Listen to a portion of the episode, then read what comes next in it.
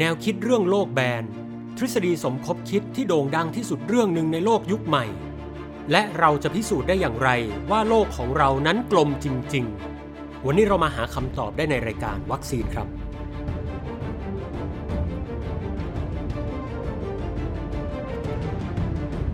ยินดีต้อนรับทุกท่านเข้าสู่รายการวัคซีน รายการที่จะช่วยเสริมสร้างภูมิคุ้มกันทางความคิดครับ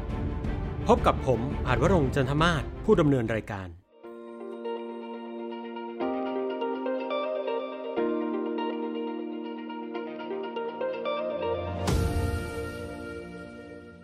ในตอนนี้ทุกท่านน่าจะรู้ดีอยู่แล้วว่า โลกของเรามีลักษณะเป็นทรงกลม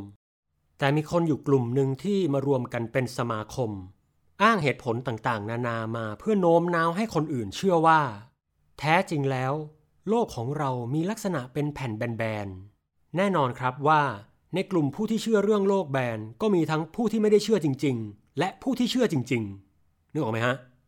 ผู้ที่ไม่ได้เชื่อจริง ๆ ก็อาจจะมีลักษณะคล้าย ๆ กับว่าแบบเห็นคนส่วนมากเข้าไปทางไหนก็ขอสวนกระแสหน่อยอะไรเงี้ย ส่วนผู้ที่เชื่ออย่างจริงจัง ก็อาจจะเชื่อในลักษณะทฤษฎีสมคบคิดเลยนะครับว่า พวกเราเนี่ยถูกระบบการศึกษาหลอกให้เชื่อว่าโลกกลม ถูกองค์กรการบินอวกาศประเทศโน้นประเทศนี้หลอกให้เชื่อว่าโลกกลม ซึ่งพูดไปพูดไปมันก็อาจจะมีคนบ้าจี้เชื่อเพิ่มขึ้นเรื่อยๆ ได้เหมือนกันนะครับ ผมและทีมงานจึงตัดสินใจคัดเลือกเอาเรื่องนี้มาเล่าเป็นตอนตอนหนึ่งของรายการ ด้วยเหตุผลดังนี้ครับ ข้อแรกคือเพื่อแก้ความเข้าใจผิดในผู้ที่เชื่ออย่างจริงจัง และระงับไม่ให้ความเชื่อผิดๆนี้แพร่หลายมากขึ้น เหตุผลข้อที่สองคือ หลายท่านที่เชื่อและรู้อยู่แล้วว่าโลกกลม อาจจะเชื่อในลักษณะการท่องจำโดยไม่ได้เข้าใจที่มาที่ไปว่า มนุษย์เรารู้ได้อย่างไรว่าโลกกลมจริง ๆ การเข้าใจกระบวนการคิดและการหาหลักฐานมายืนยันความเชื่อ เป็นสิ่งสำคัญที่ทำให้เราเข้าใจวิทยาศาสตร์ ในแบบที่ไม่ใช่การท่องจำเพียงอย่างเดียว ซึ่งกระบวนการคิดนี่แหละครับ จะช่วยป้องกันเราจากข่าวปลอมเรื่องอื่น ๆ ได้ด้วย และเหตุผลข้อ 3 ก็คือ เพื่อเสริมพลังให้กับการศึกษา โดยในรายการก็จะบอกเล่าถึงเหตุผลที่มาที่ไปที่ชัดเจน ซึ่งผู้ที่ทำงานด้านการศึกษาจะได้นำไปใช้ในการเรียนการสอนต่อได้ และรายการในอนาคตก็จะมีตอนที่เกี่ยวข้องกับความเข้าใจผิดด้านการศึกษาด้วยนะครับ ดังนั้นวันนี้เรามาคุยกันครับว่า มนุษย์เรารู้ได้อย่างไรว่าโลกกลม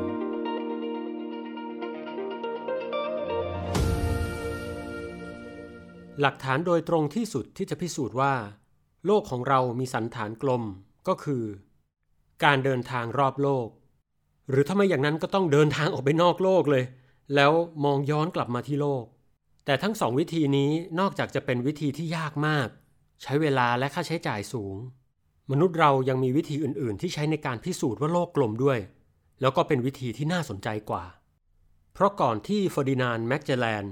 นักเดินทางผู้มีชื่อเสียงจะเดินทางรอบโลกเป็นครั้งแรกเมื่อราวๆ500 ปีก่อน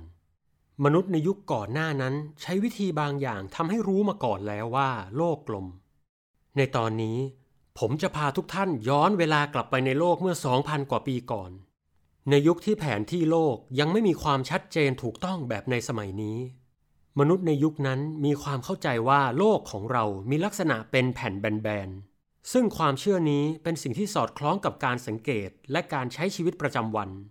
ท่านผู้ฟังลองนึกดูนะครับว่า มนุษย์เราทำการแบ่งที่ดิน สร้างบ้านทำการเกษตร และทำอีกหลายสิ่งหลายอย่างด้วยการมองว่าแผ่นดินมีลักษณะแบนราบ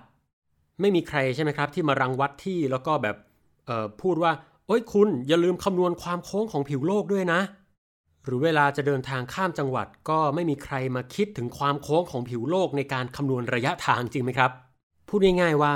มนุษย์เราในยุค 2,000 กว่าปีก่อน ใช้ชีวิตอย่างปกติสุขด้วยการมองว่าผิวโลกมีลักษณะแบนราบ แต่ในยุคนั้นมีนักคิดคนหนึ่งที่เชื่อว่าโลกกลม พร้อมแสดงหลักฐานมาสนับสนุน นั่นคือนักปรัชญาชาวกรีก ชื่ออริสโตเติลหลายท่านก็อาจจะเคยได้ยินชื่อของอริสโตเติลในบทเรียนตอนเรียนหนังสือมาบ้างนะครับ แต่หลายท่านก็อาจจะไม่ทราบว่าอริสโตเติลนี่แหละ คือมนุษย์คนแรกที่มีหลักฐานมายืนยันว่าโลกกลม เรามาฟังกันดีกว่าครับว่า อริสโตเติลเนี่ยเขาใช้ตรรกกะหรือใช้หลักฐานอะไรมาเป็นข้อพิสูจน์ในเรื่องนี้ หลักฐานอย่างแรกก็คือปรากฏการณ์จันทรุปราคา คนในยุคนั้นเขารู้ดีว่า จันทรุปราคานั้นเป็นปรากฏการณ์ที่เกิดจากการที่ดวงจันทร์ โคจรเข้าไปในเงาของโลกทำให้คืนที่เกิดจันทรุปราคานั้น เราสังเกตเห็นดวงจันทร์ค่อยๆ มืดลงเว้าลงทีละน้อย และเมื่อดวงจันทร์ค่อยๆ เคลื่อนออกจากเงาของโลกแล้ว เราจึงค่อยๆ เห็นดวงจันทร์กลับมาสว่างดังเดิม หลายคนเห็นปรากฏการณ์จันทรุปราคาก็อาจจะรู้สึกตื่นเต้นตกใจ หรืออาจจะรู้สึกมันน่าสนใจ แต่ก็ไม่ได้คิดอะไรมากกว่านั้น ส่วนอริสโตเติลให้เหตุผลและข้อสังเกตที่ลึกซึ้งว่า เงาของโลกที่ทอดยาวไปยังดวงจันทร์ในขณะที่เกิดจันทรุปราคานั้น ขอบของเงามีลักษณะโค้งเสมอ ซึ่งรูปทรงที่จะทำให้เกิดเงาเป็นส่วนโค้งแบบนี้ได้เสมอ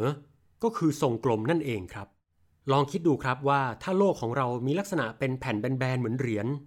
หรือแบนแบบพวกฝากระป๋องอะไรต่างๆ เนี่ยนะครับ มันย่อมมีบางครั้งบางคราวที่มนุษย์เราสังเกตเห็นเงาของโลกทอดยาวไปยังดวงจันทร์ โดยมีลักษณะเงาเป็นแผ่นแบนๆหรือเป็นแท่งบ้าง แต่มนุษย์เราก็ไม่เคยเห็นเช่นนั้น หลักฐานดังกล่าวทำให้อริสโตเติลนำมาซึ่งข้อสรุปว่า โลกของเราต้องมีลักษณะเป็นทรงกลม หลักฐานอีกอย่างหนึ่งที่อริสโตเติลนำมาสนับสนุนทฤษฎีโลกกลมก็คือ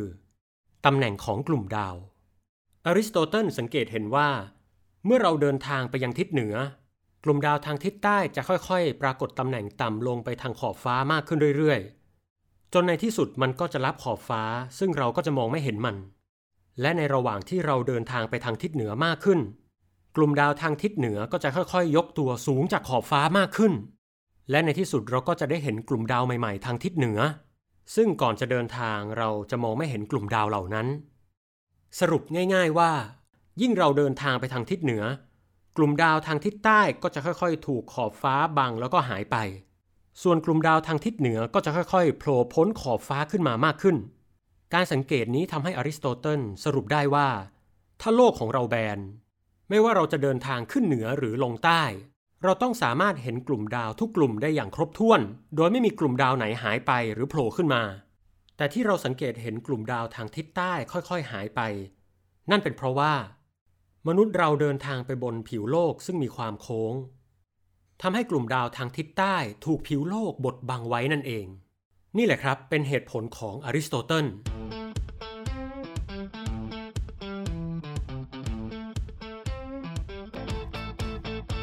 เป็นไงฮะ น่าทึ่งไหมตรรกกะและการสังเกตอย่างรัดกุมนั้น ช่วยให้มนุษย์ตัวเล็กๆ อย่างเรา สามารถเข้าถึงรูปทรงที่แท้จริงของโลกขนาดใหญ่มหึมาได้ และไม่ใช่แค่นั้นนะครับตรรกกะและการสังเกตอย่างรัดกุมนี่แหละ ยังช่วยเป็นเกราะป้องกันเราจากแหล่งข่าวปลอม และก็ช่วยให้เราป้องกันตัวจากความเข้าใจผิดในเรื่องต่างๆ ได้ด้วย อย่างไรก็ตาม ในยุคต่อมาการพิสูจน์ว่าโลกกลมนั้นยิ่งง่ายขึ้นไปอีก เพราะเมื่อนำกล้องส่องทางไกล ส่องไปยังขอบฟ้าบริเวณริมทะเล แล้วสังเกตเรือเดินสมุทรที่เดินทางจากระยะไกลมากๆเข้าหาฝั่ง เราจะสังเกตเห็นยอดเสากระโดงเรือ หรือจุดสูงสุดของเรือปรากฏขึ้นก่อน ส่วนลำเรือนั้นจะถูกขอบฟ้าบังเอาไว้ นั่นก็เป็นข้อบ่งชี้ว่า ผิวของมหาสมุทรนั้นมีลักษณะโค้งลาดลงไป จึงบดบังลำเรือไว้ ถ้าโลกและผิวของมหาสมุทรมีลักษณะเป็นแผ่นแบนจริง เมื่อมองไปที่ระยะไกลๆ เราย่อมเห็นเรือเดินสมุทรปรากฏขึ้นทั้งลำพร้อมกันหมด และทุกวันนี้เราสามารถพิสูจน์ว่าโลกกลมด้วยวิธีที่ง่ายขึ้นไปอีก นั่นคือการใช้โทรศัพท์หรือแอปพลิเคชันต่างๆคอลไปหาญาติหรือเพื่อนฝูงที่อยู่ต่างประเทศ ยกตัวอย่างนะครับ เช่น บางท่านอาจจะมีญาติหรือมีเพื่อนอยู่ที่สหรัฐอเมริกา เมื่อโทรไปแล้วก็ลองถามเลยครับว่า ในตอนนั้นดวงอาทิตย์อยู่ที่ตำแหน่งใดบนท้องฟ้า ถ้าตอนที่เราโทรหาเป็นเวลาเที่ยงคืนของประเทศไทย ซึ่งเราย่อมมองไม่เห็นดวงอาทิตย์จริงไหมครับ เพราะดวงอาทิตย์ตกไปราวๆ6ชั่วโมงแล้ว แต่ที่อเมริกาย่อมเป็นเวลาเที่ยงวัน ซึ่งดวงอาทิตย์อยู่สูงจากขอบฟ้ามาก นั่นก็แปลว่า โลกของเรามีสันฐานกลมทำให้ด้านหนึ่งหันเข้าหาดวงอาทิตย์ ในขณะที่อีกด้านหนึ่งหันออกจากดวงอาทิตย์นั่นเอง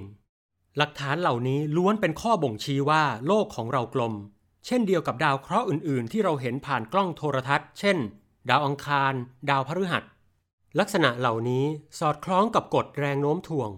ซึ่งสสารต่างๆ จะดึงดูดกันเข้าหาศูนย์กลางทำให้ดาวเคราะห์ทุกดวง มีลักษณะกลมอย่างที่เห็น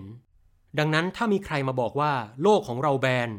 ตอนนี้ทุกท่านก็มั่นใจได้เลยครับว่า มันไม่จริง และบอกได้เลยครับว่า นั่นเป็นข่าวปลอม เอาละครับ ในตอนนี้รายการวัคซีนก็ได้หมดเวลาลงแล้ว ผมหวังว่าทุกท่านจะได้เห็นภาพรวมของการให้เหตุผล การสังเกตและการใช้ตรรกกะ ซึ่งจะช่วยให้ทุกท่าน มีอาวุธสำหรับต่อสู้กับข่าวปลอมที่มีอยู่มากมายบนโลกใบนี้ได้ ขอบคุณทุกท่านที่ติดตามรายการมาถึงตอนนี้ และขอขอบคุณกองทุนพัฒนาสื่อปลอดภัยและสร้างสรรค์ ที่ให้การสนับสนุนรายการ ส่วนผมต้องขอลาท่านผู้ฟังทุกท่านไปก่อนนะครับ สวัสดีครับ